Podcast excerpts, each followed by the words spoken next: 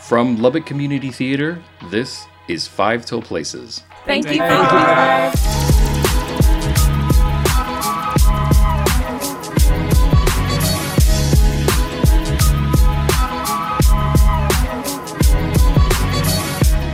Hello, everyone. Welcome again to another episode of LCT's Five Till Places podcast. I am Jed, I'm Heather. I'm Charlie. I'm Beth. I'm Daniel. and we have, I think, not just a guest, but a returning guest. I think this may be our first returning guest. Yay! Yes. Hello, So- I'm Robin. Yes. So we didn't scare her off enough that she decided to come back and speak. us, and we we see we're not we're not so awful. No. now y'all are my favorite people. Good. You heard it here first. we'll see if that lasts. One of three. One of three that like us. So, um, basically, today we are continuing a uh, long, ongoing discussion of diversity and inclusion in theater. We talked a bit about race before, and um, today we are going to focus on inclusion of the LGBTQ community in theater and how that how that it, it, how that looks now and where there could be some improvement. Mm-hmm. That discussion, I think, flows pretty nicely from the top five that we that we had a couple of weeks ago, and that's kind of why we wanted to do that particular top five then because we felt it would lead into this discussion, which theater I think has a reputation for being a home to LGBTQ persons. Like that, there's almost a stereotype, at least, of gay men being in the theater uh, true. regardless of, of the rest of the community. There is at least that stereotype. But um, it's not really enough for us to rest on that. We need to actually look at. I was interested, I mean, if we can jump right into it. I was actually very interested on that subject on the discussion uh, that was had between Robin and Daniel, specifically over Hedwig and the, and the Angry Inch uh, during the top five. As we talked about. Do what? No, he just I was like I, I like got all contentious and I felt bad. And so I, I didn't feel like that was very contentious. Um, listening as an outsider, someone who wasn't involved in the discussion, I didn't think it was terribly contentious. I think it was. I think the reason I bring that up is that I think it goes into what I was talking about how we have people almost, it's almost a joke, almost a, a stereotype that gay men love theater and there are gay men in the theater. And obviously, gay cisgendered men are not the whole of the LGBTQ community. And that conversation, I think, brought up the idea of representation of other facets of queer life. Trans representation in the theater, in specific, is is perhaps a, a bit underdone. And I, I don't want to be the only one commenting on this because I'm as a cishet dude. I don't need to be the one making all the uh, all the all the comments and the points and Can you clear? Can somebody clear something up for me? Representation is that more roles or the actors in roles or both? Both. Both. Yeah, it's nice to be included, um, to be cast at all, um, because I think there are some places that don't allow that or will do that. Um, but I think you also need to have uh, roles that are LGBTQ uh, that can be portrayed by those people on stage. Also about accessibility. That's a big thing because a lot of roles are not written with the LGBT community in mind. And obviously, like every creator has the right to their work and to write it however they want. But very few people leave an option. Like, okay, like just as an example, in musicals, especially, very few musicals are written with the intention of if you're casting a lead as a trans person, uh, or if you're casting a trans person as a lead, and they may not have gotten, you know, if they're taking T, if they're taking testosterone, maybe their voice hasn't dropped yet, and if they're taking estrogen, maybe they haven't gotten to have their tracheal shave yet, so their voice is still real low. Not a whole lot of musicals are written for. I mean, you have written for alto voices, but very, very few are written for like women with like tenor voices. You know, like it's it's that that is not, and it's it, it is seen as taboo to raise or drop the octave on a melody line in a musical if you're if you're putting it on. That is seen as something that is somehow like um, like a black mark on your on your ability on your talent as a performer if you had to drop the octave or raise the octave because it wasn't the part wasn't in your range. Then people are okay well why didn't they just cast somebody with the singing voice to do it? And it's like okay well maybe they weren't the best person acting for the role uh, but they just didn't have the range to hit the notes. That i think like normalizing things like changing lines in music and actually like writing parts with the idea in mind that not all two people are going to be able to play it the same way. I, I am I, I I think it's time for a new normal. I think that's the baseline of that. I think that that what is normal right now is not working for certain and I'm obviously not everyone in the LGBT community, but for certain people in the LGBT community.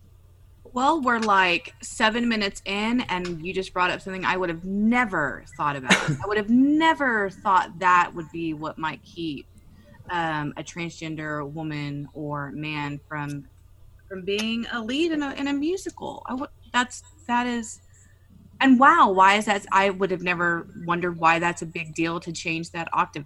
I myself am a second soprano who cannot hit all of the notes that sometimes they'd like me to hit. So even I would appreciate it being a little more normalized to changing uh yeah, to changing notes to being able to um sing more roles. That'd be great. Yeah, you have some classics like Andrew, but like the thing is, like people like Andrew Lloyd Webber, like he doesn't even write music for humans to sing. You know, he writes music based on how good it sounds, and then follows up with, okay, if anybody can hit these notes, feel free to come audition. So like, uh, it's again, it's not always necessarily like it, it's not a blanket fix, but I think that would be a good start. And why do you think that stigma is there? Do you think it's just kind of along the same reasons that like we don't change the work? It, it the author has presented it how they intend, and we Yeah, I definitely think it goes into this weird, like, elitist mindset that this paywall that Broadway is hidden behind now.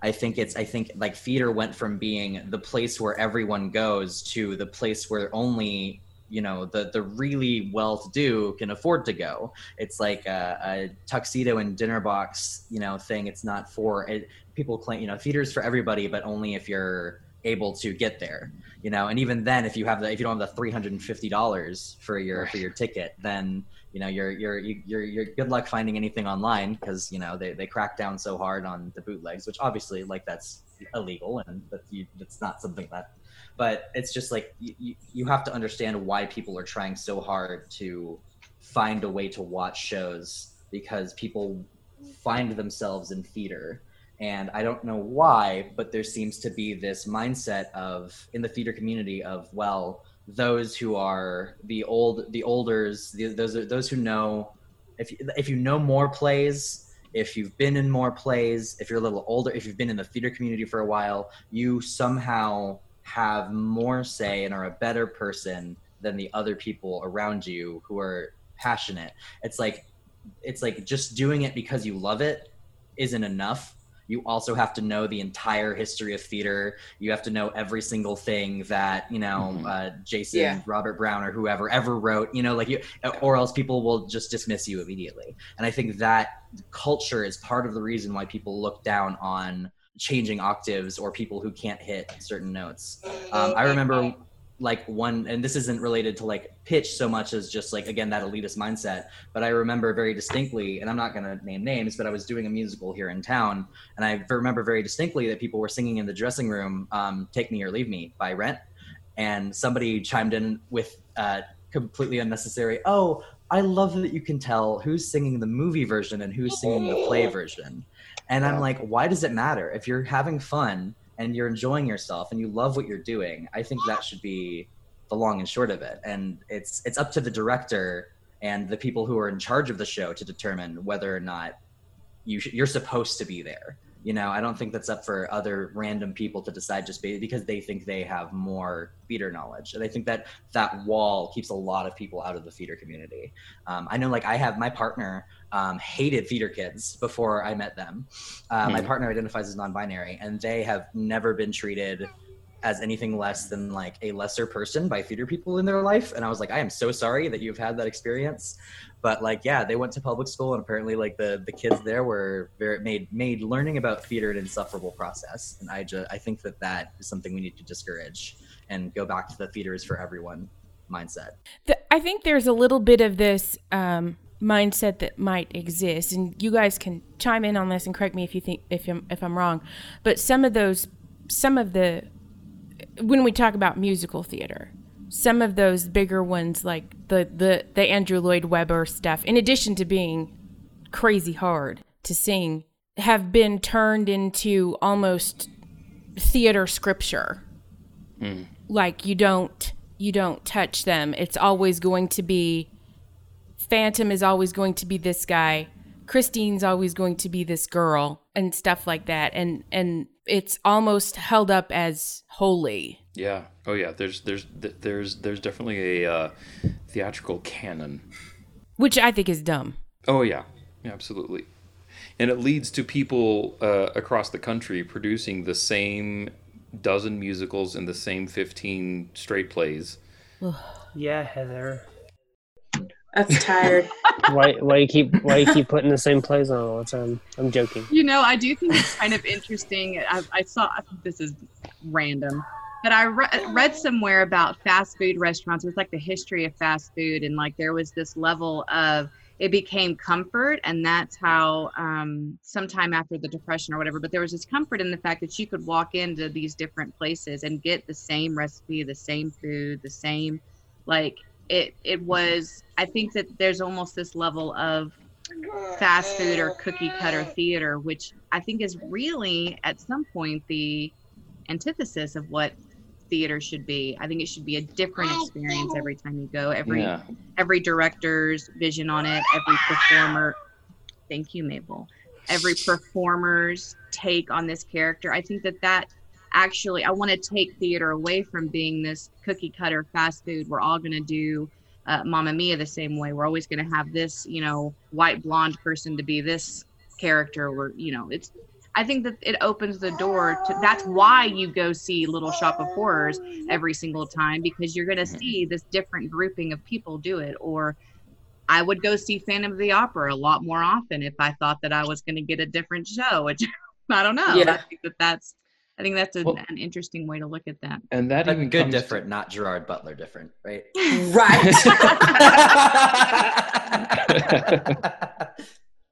And I think that even comes to like uh, not just that the the canon should be open to uh, being interpreted differently. The canon should be open to being ignored and left behind entirely. Absolutely. It's, it's like it, it, assuming we were not in the middle of a global pandemic and the world were open as normal. Find me a production anywhere in the United States, or even anywhere in the state of Texas, of, of Death of a Salesman. It'll take Ugh. you ten seconds. Like somebody's doing it somewhere right now. Always, forever, world without end. Amen. And like, do I need to see it again? Like once I've seen it once, do I need to see it again? Even like what drastic reinterpretation are you going to give this that is going to make me say, "Oh, I'm glad I've seen this for the ninth time"? Like, just there's so much, and and that again is is a part I think what um leads us to failing in representation of anything that's not cis het white men, because so much of what's the canon is 60 to 80 to 120 years old, or in the case of. Shakespeare, 400 years old, and like. Mhm. I, I don't know if you know this, but it's not 1642 anymore, and we can do other things now. You know what though? I really feel like this the pandemic or this way the, the revolution is happening all over the place, whether it's from politics to um, jobs and, and the economy and everything else that's going on. I think the reason theater is getting such a scope on it too is that this is even being a producer or a, an- a theater administrator literally the conversations we were having just last year were we have to do named shows you know we we we have to stay in this rut because that's what gets people in the theater and, and believe me i'm always a i'm always a pusher of balance i want to have I, I think you got to bring in new audiences too and all that i, I don't want to go into i'm saying for the majority there's this idea that we've got to too, do Mabel. we've got to do these shows that people want to come see right? But now now that we're in this air in this this realm um to me the door is open so much more easily to have So, like even LCT, for example, we could do some shows, do some readers theater, some radio shows, um, have even more access to diverse actors um, because we're not just pigeonholed into five or six productions that are on our main stage. We could do a readers theater or radio show every two weeks or once a month or and we could pick those shows because there's not there's not a ten thousand dollar budget that's attached to it. We could do more. I, I just i just i see the theater world opening up. The revolution is happening there just like it is with everything else. And this is the time. How do we address the lgbtq inclusion how do we make sure that we are doing better about representing these voices? And that's why i'm so glad uh, we have some help to navigate us through it.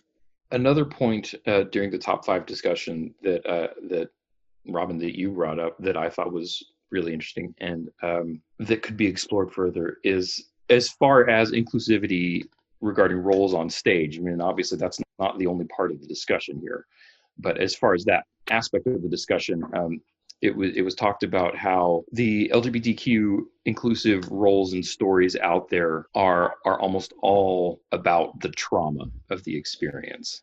Yeah, a lot of my research when I was looking at like popular, often done LGBT plays, it is all stories about oh this is this tragedy of you know that that and it's never has a happy ending and it's always either they have AIDS or it's World War II and you know it's it's and, and I get that because the thing is like their art is how people express themselves. And a lot of those were made during times where people were coming out of these situations and needed a way to share that share that experience make that known raise awareness what have you. And that is important. That is incredibly important. However we are in the year 2020 and just recently in 2014 did we ever have our first lesbian protagonist in a broadway musical? In 2014 and it's 2020 now and we haven't really had we've had the prom uh, we have be more chill where the bisexual character's bisexuality is played off as a joke um, mm. at the very very end of the show and not mentioned at all before then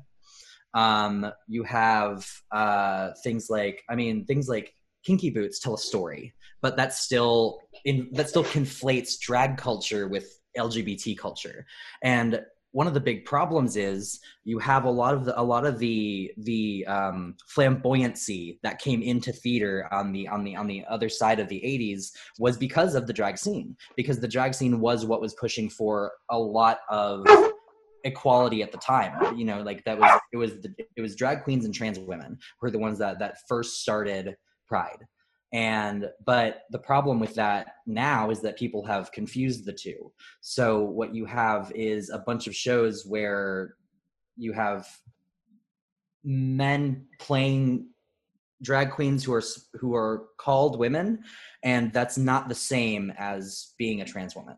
And that is that is but the problem with that is the same reason why RuPaul sits on an, an, empire and doesn't ever do anything else to be more progressive than he was in the 90s um, is because and even seems openly transphobic oh absolutely. And well, well the, the, because straight people straight people feel safe when the queer poc people that they are exposed to are done so in a way that to them is entertaining and showy um, that is why you have the stereotype of the gay man in theater. That is, and that goes all the way back to minstrel culture. That goes all the way back to uh, people putting on shows in blackface um, and imitating black mannerisms. That and that that you know that goes the way back but uh, the, the the status quo will always feel more comfortable when they are like oh, okay this story is back in world war ii back in the 80s this is not related to me now. This is something that I can look on and say, oh, that's tragic,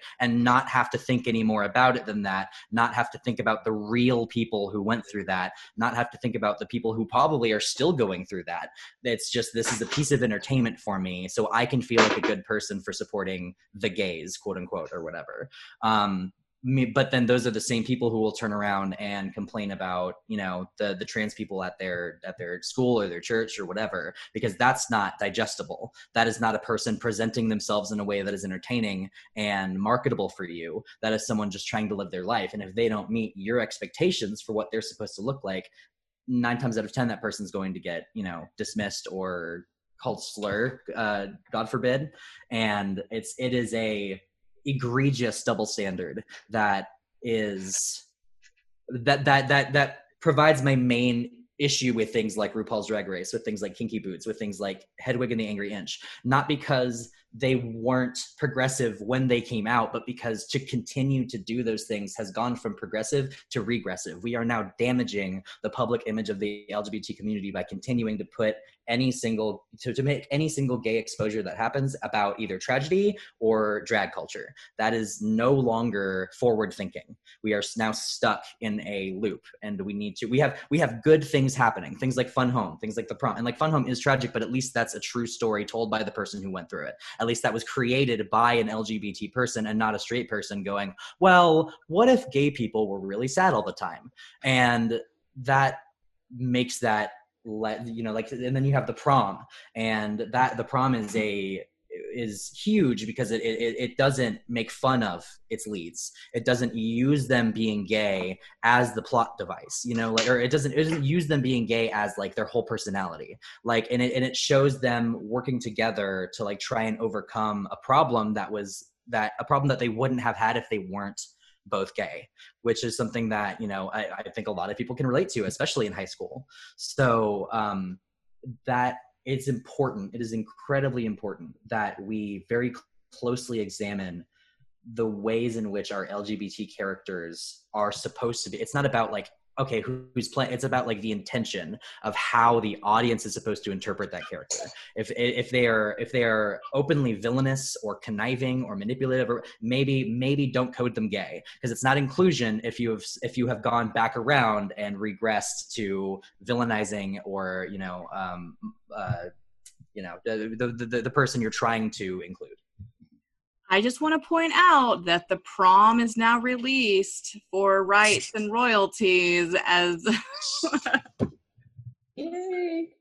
um that's that's that's so hard to hear i sometimes when I, I i think that that's another way where there's these good intentions and you feel like you're doing okay um and then you yeah you hear you hear from the voices in the room that need to be talking and you understand how you're still missing the mark. Like it, It can't be good intentions anymore. It can't be good intentions. Right. It, it sounds very much like like one and this came up in the race discussion as well um, that we took a step and then felt like well we've done it now. We took this step and so now we can rest on these laurels and we don't have to continue progressing we've, we've done the thing. Uh, what else do you want from us? And it also sounds like the inclusion really uh, what needs to be at the heart of it is, is, is normalization. So then that we have have uh, like the stories about the trauma and and and such there's there's a place for it because stories like the laramie project need to be told because that is still happening. But if we're going to actually represent and actually include everyone then then what we need to be doing is just normalizing like you're saying just telling stories. We can just have a romantic comedy that is like it turns out that this the center of this romantic company comedy is a, a, a couple who is you know some form of queer and that's but that doesn't have to be the focus like this is different from others because it's two gay guys or something. It, it's it's just a romantic comedy because homosexual couples and various other things will run into the same pitfalls of romance that heterosexual couples will and it's, it's just like there just needs to be more normalization I agree. Got So what's else the next step? What we know that we know that more steps can be taken. We know that more progress needs to be made. Is there a practical way to go about it? I think Jed had a really good point, and I think I think the next I think normalization is a really good place to start because I think it's it's important for people to be able to see a queer relationship that isn't the that where the relationship is the focus and not the queer part. The the the the, the they get the same you know funny beats, same same same kinds of jokes as a straight couple would, but with facing the unique challenges that being in a queer relationship might present but having that be shown uh, with respect and not played off as a joke. That's i think that's and also being able to see you know trans people or non-binary people in roles maybe traditionally given to cis men or cis women. Because while it might technically be you know if if if your if your trans woman hasn't had um you know her throat surgery or if your trans man has not had has not her, his voice has not dropped yet you might have technical difficulty but i think it would be worth it so that people could actually see on stage what it looks like for a you know a, a gay bi lesbian transgender or non-binary individual to be just playing a role and not have the role be about the fact that they are a member of the lgbt community. It, it, it just just have them in the role as themselves not having to like you know and not have it be a joke. Because even as recently as i mean and like i i i love lct to death but even as recently as the the panto i think it was like uh two years ago you had a man who was cross-dressing for a part and that was very frequently played as a joke. And because it's like oh that that masculine person is in feminine clothing. That's not that's not god's way and that's the joke the, the whole joke is that is not normal. And that is regressive. That is damaging. That purports this mindset of oh if i see somebody that i perceive to be as masculine wearing clothing that i perceive to be as feminine that is an open invitation for me to see that person as abnormal.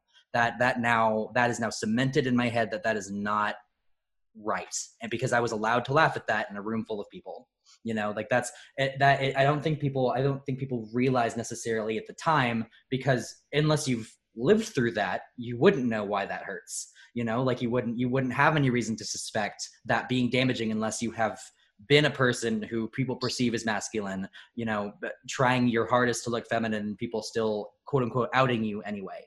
Um it is that is not something that should be joked about and I think the very first step is letting people see people who they might perceive as masculine in roles or in you know in, in roles or positions that would be perceived as feminine and have it just be that way. Just just have it be that way and the audience can deal with it. And if and you know like it but just don't make it a joke. The but like once you've made it a joke you've gone back around on yourself. I find it interesting that you bring up the panto specifically because I, I absolutely see what you're saying.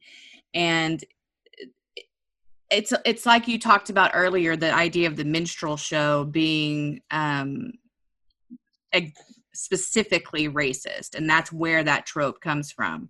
It's the same idea with the panto. The panto is specifically made that the villain is a person in drag and that is exactly the way that that is written to be.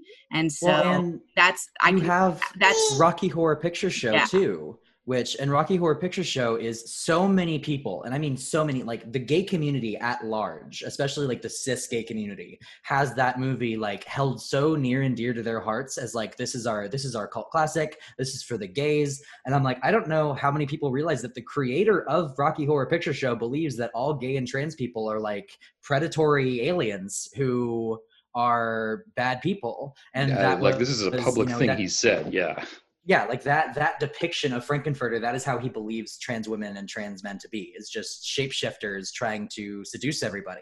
And that is why you have gay panic defense laws still in over half of the states in the us that is why you have trans women being murdered at such an alarming rate because it is legal in most places for someone to claim that well they were scared because they didn't realize that it wasn't a woman. And that is a legal defense they can use to defend against having killed that person.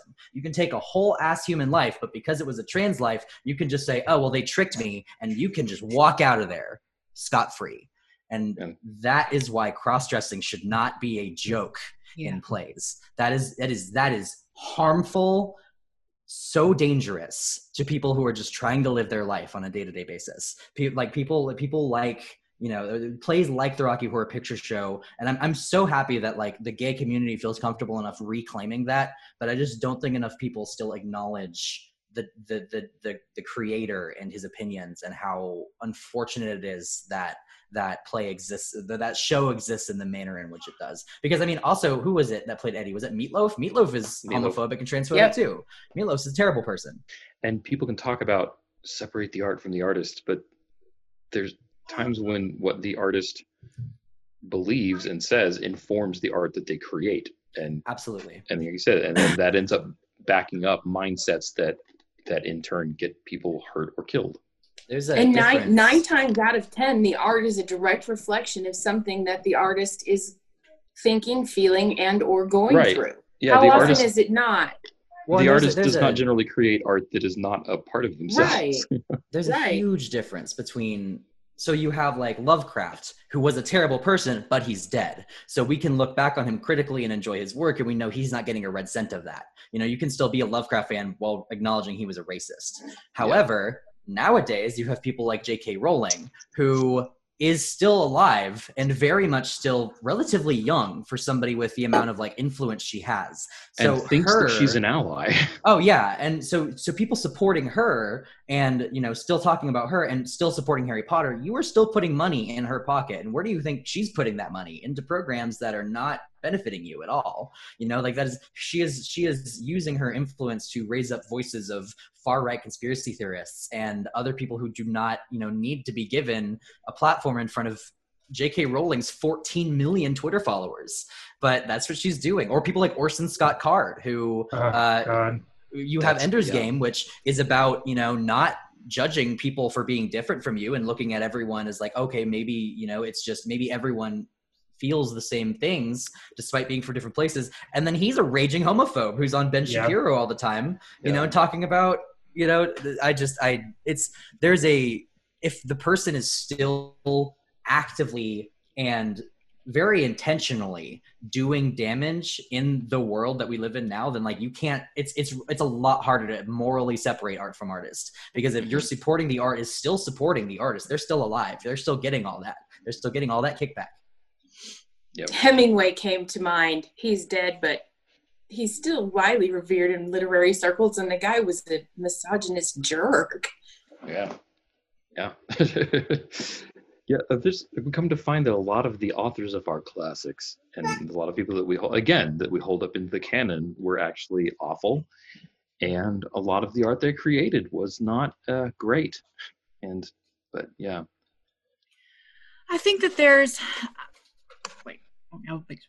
I think that there's a level of um you know looking back at those yeah i think that it's easier to separate the art from the artist from from those from the past because yeah there there was a level of that was the time period and all that and you can give all those excuses but yeah why don't we why don't we do more modern things that aren't they don't have those issues. That aren't from that time period. we don't have to do those time period all the time and go okay that was just how it was back then.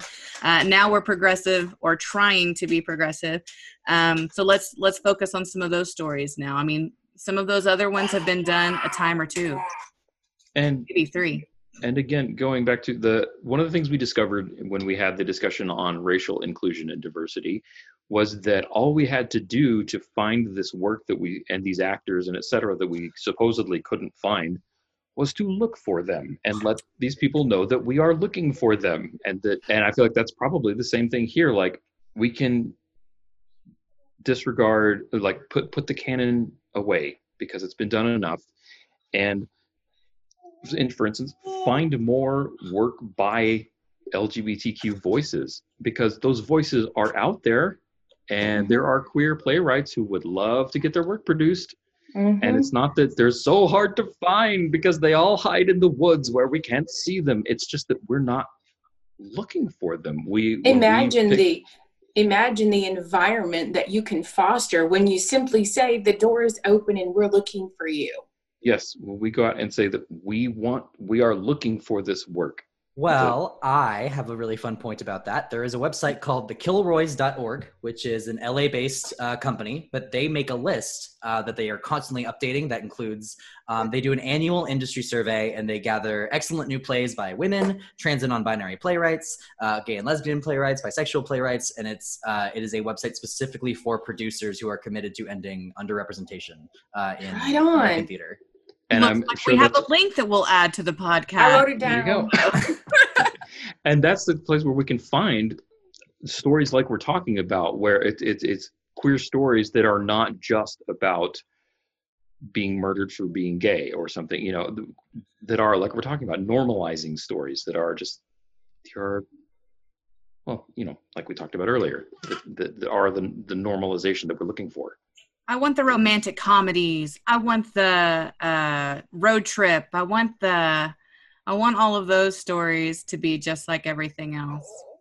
Yeah, I would love like a uh oh god, like a Death by Chocolate, but with you know, like or I'm sorry, that was not what was I what am I thinking of? Ah gosh, I'm not gonna be able to remember now. Oh, Dearly Departed. Dearly Departed, but like, you know, with like queer and trans characters. That show is hilarious. And I think it'd be so great to actually see like some representation in that show. Yeah. Yeah. And that's another thing we could do too is take established shows and I think this got discussed earlier and and do um Dearly Departed is, you know, this redneck family. So automatically we think this is going to be a real white cast and a real straight cast. And It's like, but it doesn't have to be. Like, could we? We could just ca- just cast trans people in some of the roles, or could we? Again, that's the thing that that's changing things is looked at as so hush and taboo, and we don't do that. But make one of the heterosexual couples in that script a homosexual couple. I the name think Joe would can go a lot of different ways. I mean, you could definitely just take those those roles, just like we talked about bringing in minorities. I mean, why can't this be? You just need to turn the casting. You can take regular stories and turn them into whatever story because that is just an experience a person has that has nothing to do with their sexuality. This is a couple. Period. I think also though a, a big problem, especially for community feeders, and when it comes to representation and stuff like that, is you are you're you're betting against ticket sales. Basically, you're saying like, okay, well, if I if if we make this casting choice and we announce it, is this going to in our community lessen like is this going to hurt us as a feeder? And unfortunately, that is a decision that some people have to make. And I think that if like our government would put more money into the arts, people wouldn't have to rely so heavily in community feeders on ticket sales to make ends meet, and then they'd be able to take bigger risks uh, with casting and with show choice and with uh, getting rights to certain more expensive shows because they really want to do it. You know, like I think it'd be easier if they didn't have to have to have to have to rely on ticket sales to make sure that you are going to be able to do the next play. Well, I am pro that statement for sure. I will. I will say most most theaters should not be. There's no way to regard to. I mean, to uh, stay afloat via ticket sales as a majority of your income. That is unfortunately the reality. I I feel like so. I think when when a theater chooses an L, LCT in the past, when we have chosen to do non-traditional casting, I've never wanted to make it a show. I've never wanted to go, oh, and look at our um, our deaf child in this role, or our uh, mental uh, special needs child in this role, and here's our transgender person in this role, and here's our LGBTQ. Um, I've never wanted to put it on that way. I've just tried to present it like, here's our cast, here's these talented people, here's photos from the show.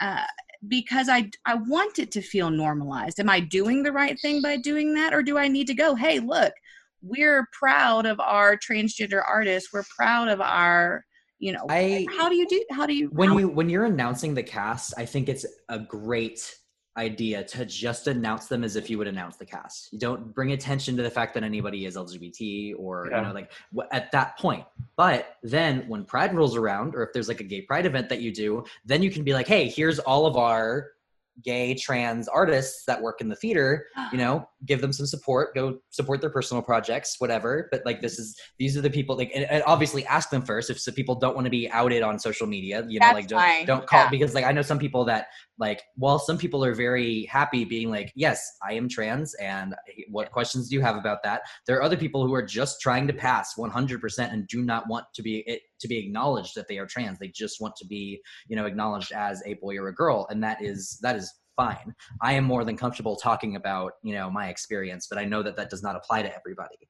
So um i think it's it's important to have that have a moment have that time have that that place you know where you dedicate that that that time to honoring those people and their voices within your community.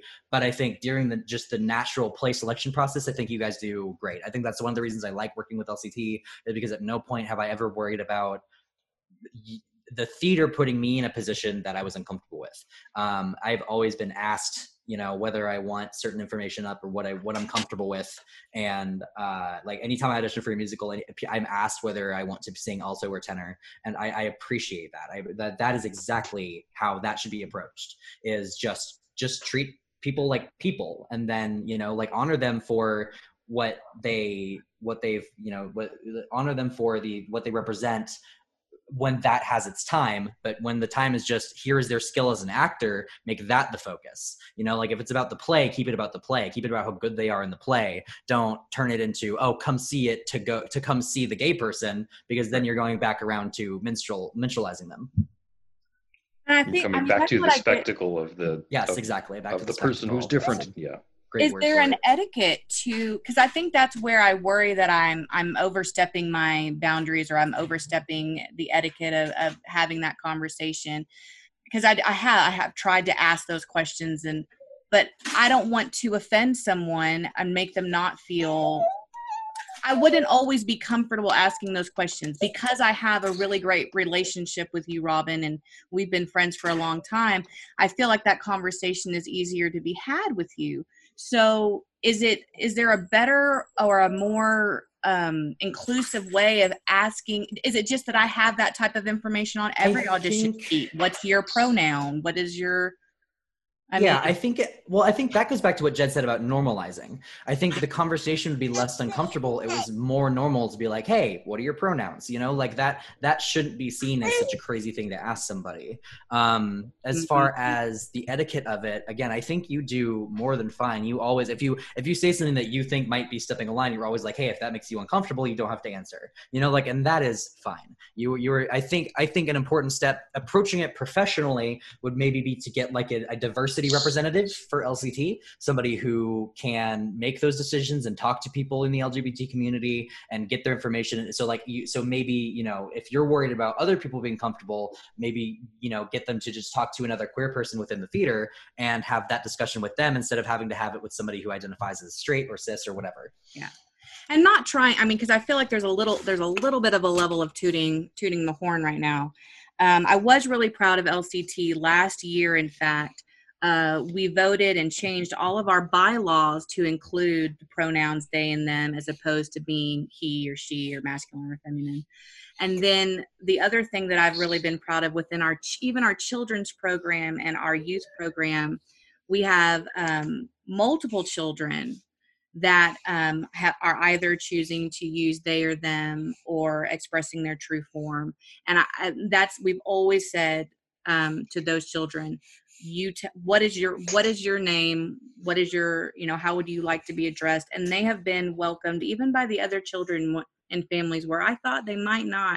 Like I said, I, I think it's so sad and it's disheartening to feel like I've got to be prepared to you know talk to someone or remove someone or whatever for that type of feelings. But i'm always so it i still get lifted up when it doesn't seem to be the problem that i worry someone else is going to make it. I'm i'm ready for the time that i don't have to worry or i don't that my lgbtq family and friends don't have to worry about someone not liking it.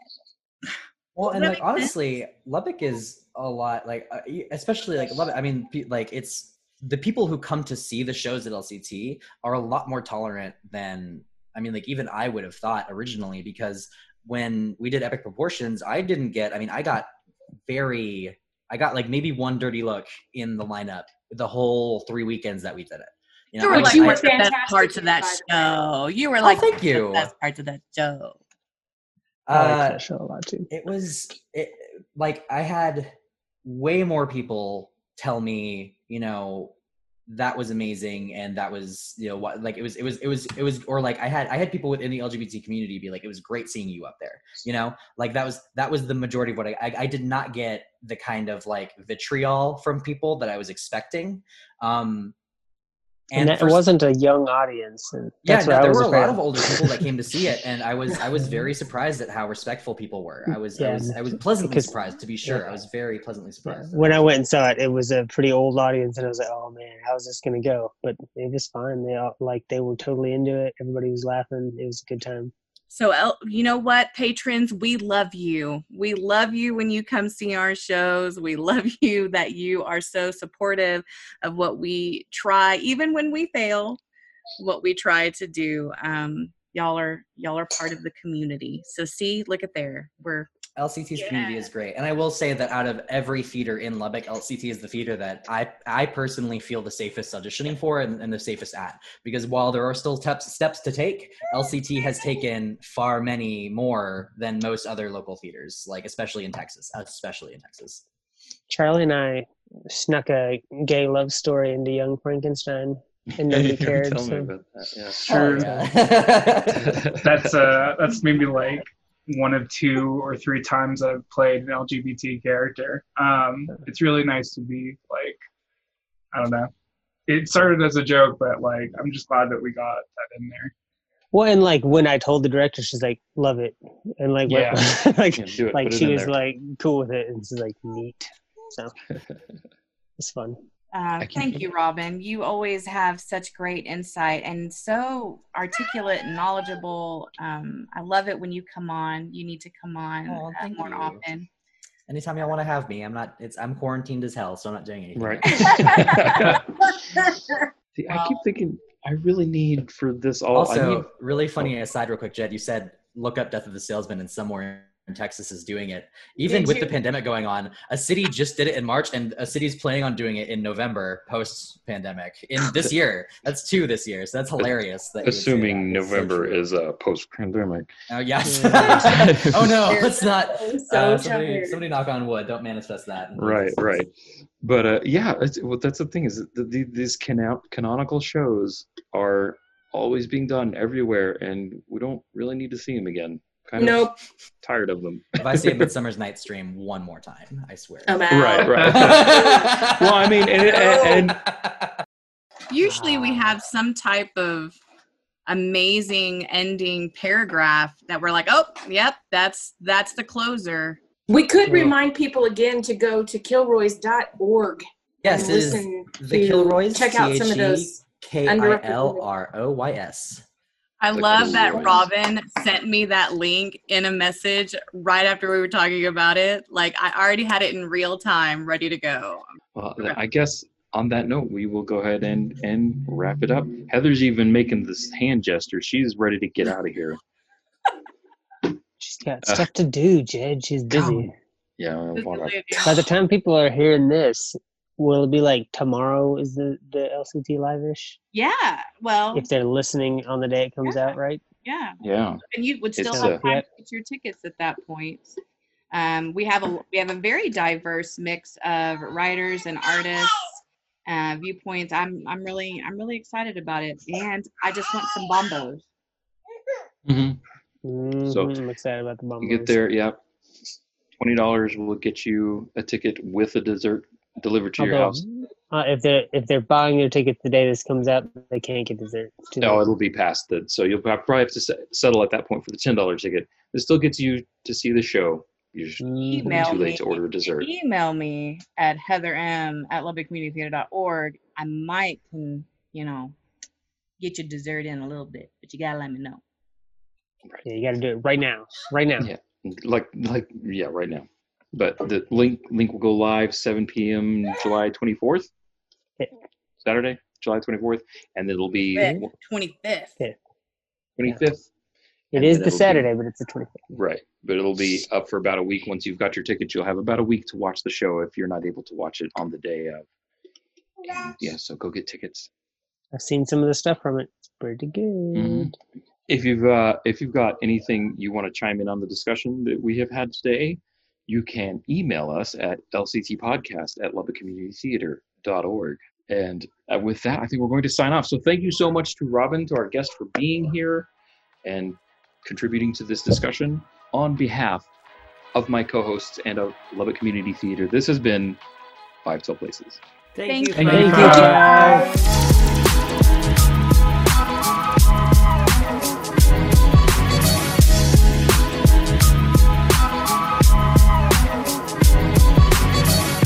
Five Till Places is a production of Lubbock Community Theater. Special thanks to our guest this week, Robin McCulloch. Always good to have you back. Be sure to have a look at thekilroys.org, a vast and ever growing library of work by women and LGBTQ artists. Have a look and maybe point your play selection committees in that direction. Our theme music is Pizza and Video Games by Bonus Points. Links to these artists and their work will be in the show notes. Look them up and show them some support. Thanks for being with us this week, and as always, thank you for supporting live theater in the Lubbock, Texas area and beyond.